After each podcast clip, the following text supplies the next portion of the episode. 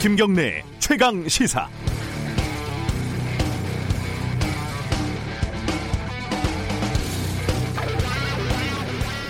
기생충과 바이러스, 바이러스와 기생충은 어, 과학적으로는 전혀 다른 존재임에도 불구하고 코로나19 이후에 영화 기생충이 자주 소환이 되곤 합니다. 그럴 법도 한 게요. 지난해 5월에 칸 영화제 황금 종려상을 받은 뒤에 봉준호 감독은 기자회견에서 이렇게 얘기를 했습니다. 부자와 가난한 자, 그 사람들이 서로 냄새를 맡을 기회가 없다. 동선이 다르다. 비행기를 타도 클래스가 나눠지고 일하는 곳과 가는 곳이 다르다. 동선이 겹치지 않는다. 동선. 나와 남의 동선에 이렇게까지 촉각을 곤두세운 적이 우리가 있었을까요? 아, 확진자들의 수많은 동선을 보면요. 본 감독의 말이 현실과 그다지 다르지 않다는 사실을 알 수가 있습니다. 부자와 가난한 자의 동선은 여간에서 일치하지 않는다는 것. 어, 일단 사는 곳이 다르고 일하는 곳이 다르고 노는 곳이 다르고 이들 장소를 연결하는 이동 방식까지 다르다는 말이죠. 그래서 저쪽 사람들은 왜 저러나 이게 이해가 되지 않을 수가 있습니다. 아침 저녁으로 출퇴근을 위해서 어, 혼잡한 지하철과 버스 안으로 자발적으로 파고드는 심정을 지하철을 탈 필요가 없는 사람들은 알 수가 없는 노릇이죠. 어, 신성한 밥벌이를 위해서 가로 세로 70cm 넓이의 콜센터 부스에 스스로 갇히는 수만 명의 심정은 경험하지 않으면 상상이 되지 않습니다. 다를 수도 있고 이해가 어려운 것까지는 괜찮은데 문제는 부자들의 동선은 밀도가 낮기도 하고 관리하는 인력은 많아서 매우 쾌적한 데 비해서 보통 사람들의 동선은 대부분 그렇지는 않다는 겁니다. 결국 그 사회의 수준을 결정하는 건 보통 사람들의 동선, 취약한 사람들의 동선이 얼마나 안전하고 쾌적한지 그 정도라고 볼 수도 있습니다.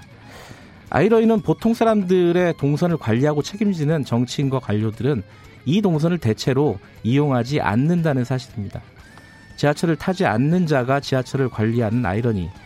어, 매일 콩나물 지하철을 타면서 내가 왜 이런 대접을 받아야 하는지 한숨을 쉬어본 분들은 잘 알고 계실 겁니다. 부질없는 불평일 수도 있지만 이 본질적인 문제를 해결하려고 노력하지 않는 이상 코로나19가 사라져도 우리의 삶은 크게 달라지지 않을 겁니다. 3월 16일 월요일 김경래 최강 시사 시작합니다.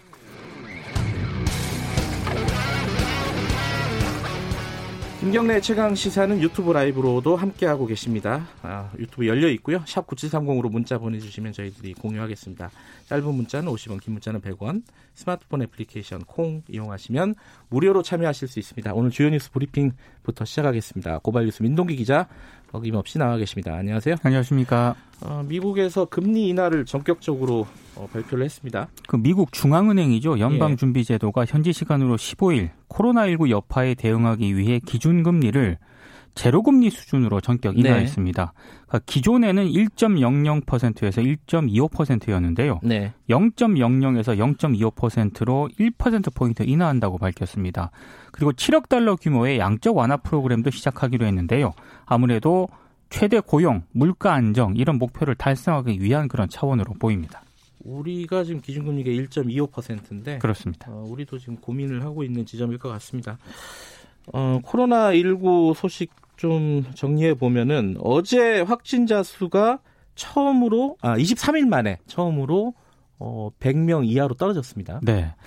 어 15일 0시 기준으로요. 예. 확진자가 전날보다 76명 늘었습니다. 네. 그러니까 전체 누적 확진자 수가 8,162명이라고 지금 어, 방, 중앙 방역 대책 본부가 밝혔는데요. 네. 신규 완치자가 신규 확진자보다 많은 흐름도 3일 연속 됐습니다. 아, 근데 방역 당국은 조금 신중한 태도를 계속 보이고 있습니다. 네. 직장과 병원, 교회 등지를 통해 전국 곳곳에서 2차, 3차 감염 사례가 이어지고 있기 때문인데요. 서울에서는 동대문 동안교회 수련회에서 시작된 집단 감염이 PC방과 가정으로 이어지면서 확진자가 증가를 하고 있습니다.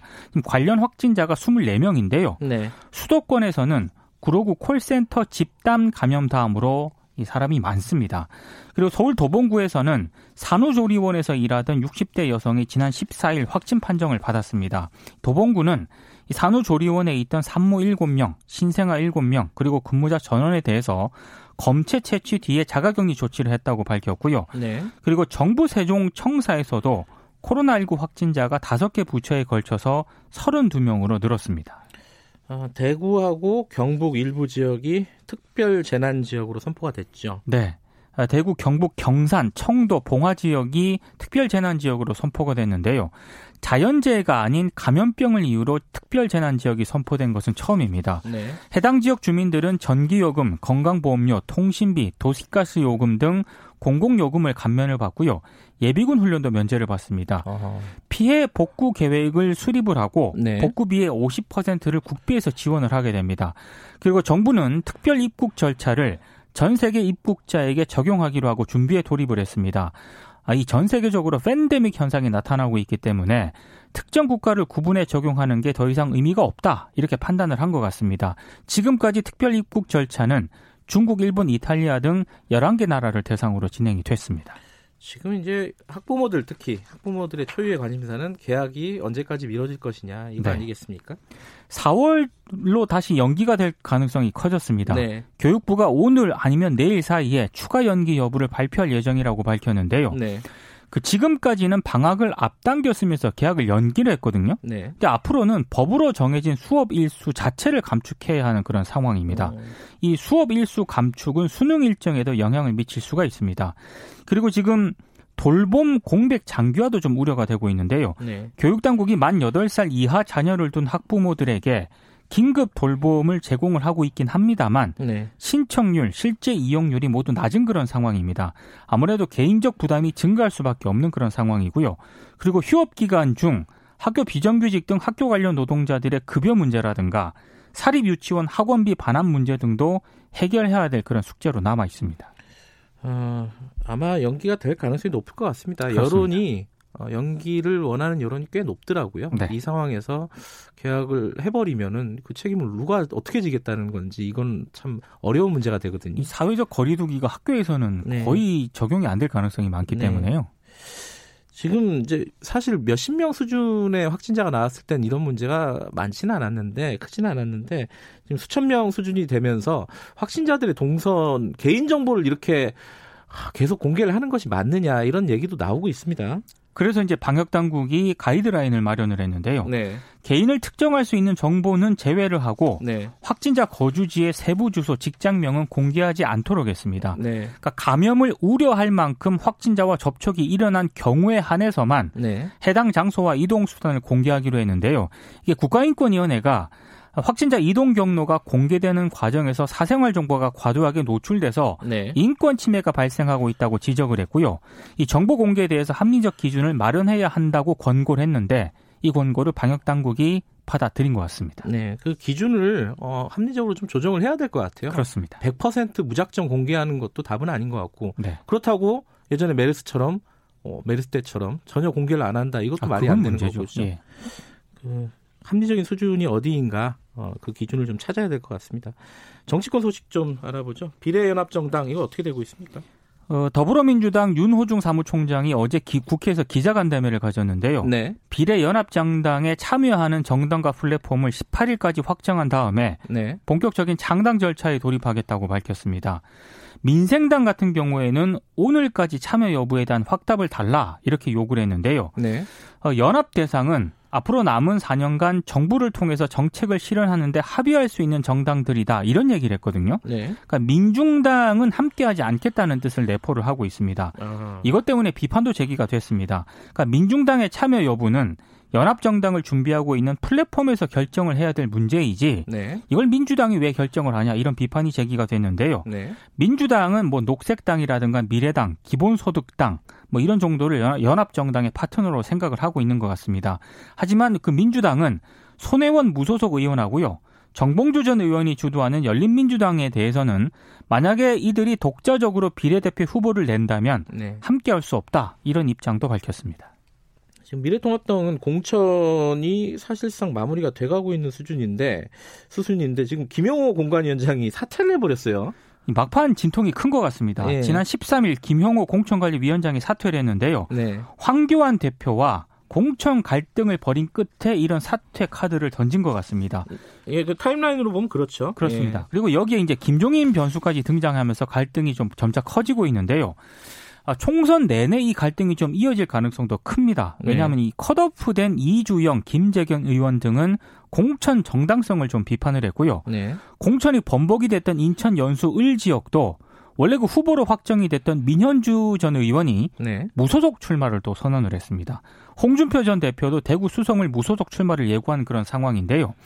그리고 지금 미래통합당 상임선대위원장으로 유력하게 거론이 됐던 김종인 더불어민주당 전 대표 있지 않습니까? 네. 선대위원장직을 맡지 않기로 했다고 밝혔습니다. 오늘 조선일보와 인터뷰를 했던데요.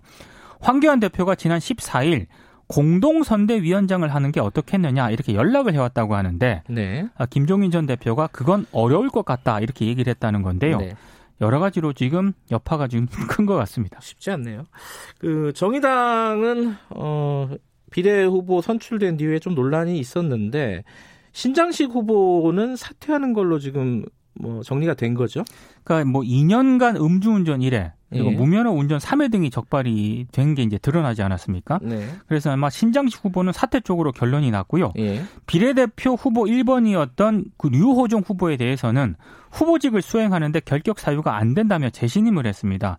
그러니까 유 후보 같은 경우에는 대학교 때 다른 사람이 게, 임 아이디를 사용하도록 해서 게임 레벨을 올리게 했다. 그래서 네. 대리 게임 논란에 휩싸였는데요. 좀 불신은 남아 있는 그런 상황입니다. 정의당 내부에서도요. 게임업계 종사자가 대리 게임을 한 것은 직업 윤리에 맞지 않다는 비판이 나올 수 있다. 이렇게 우려를 하고 있습니다. 에, 이것도 코로나 19 소식 중에 하나일 것 같은데 마지막 소식 좀 전해 주시죠. 그 택배 물량이 급증하고 있지 않습니까? 네. 온라인 쇼, 쇼핑몰 쿠팡 소속 비정규직 노동자가 새벽에 근무하다 숨진 사실이 좀 뒤늦게 알려졌습니다. 네. 지난 10일 오전 2시쯤에 김모 씨가 경기 안산시의 한 빌라 건물에서 숨진 채 발견이 됐는데요. 그 회사 시스템 관리 시스템 상에 김씨 배송이 장시간 멈춤 상태로 나타나니까 근처에 있던 동료가 회사 지시에 따라서 음. 김씨 배송지로 찾아갔다고 합니다. 그런데 네. 그때 빌라 4층과 5층 사이에 김씨가 쓰러져 있었다고 하는데요. 심정지 상태였다고 합니다. 네. 지난달 14일 1년 계약 비정규직으로 고용이 돼서요. 교육을 받은 뒤에 나흘 뒤인 지난 18일부터 단독 배송에 나섰다고 하는데요. 그러니까 입사 4주차 정도밖에 안 됐거든요. 나이도 그렇게 많지 않네요. 40대인데요. 예, 예. 주변 그 유족들과 동료들에게 밥도 못 먹고 화장실로 가기 어려워서 좀 너무 힘들다. 평소에 이렇게 어려움을 호소를 해왔다고 합니다. 그러니까 총알 배송, 뭐 새벽 배송의 어떤 그늘이라고 할 수 있겠어요. 그렇습니다. 코로나 때문에 더 그게 가중됐던 것 같고.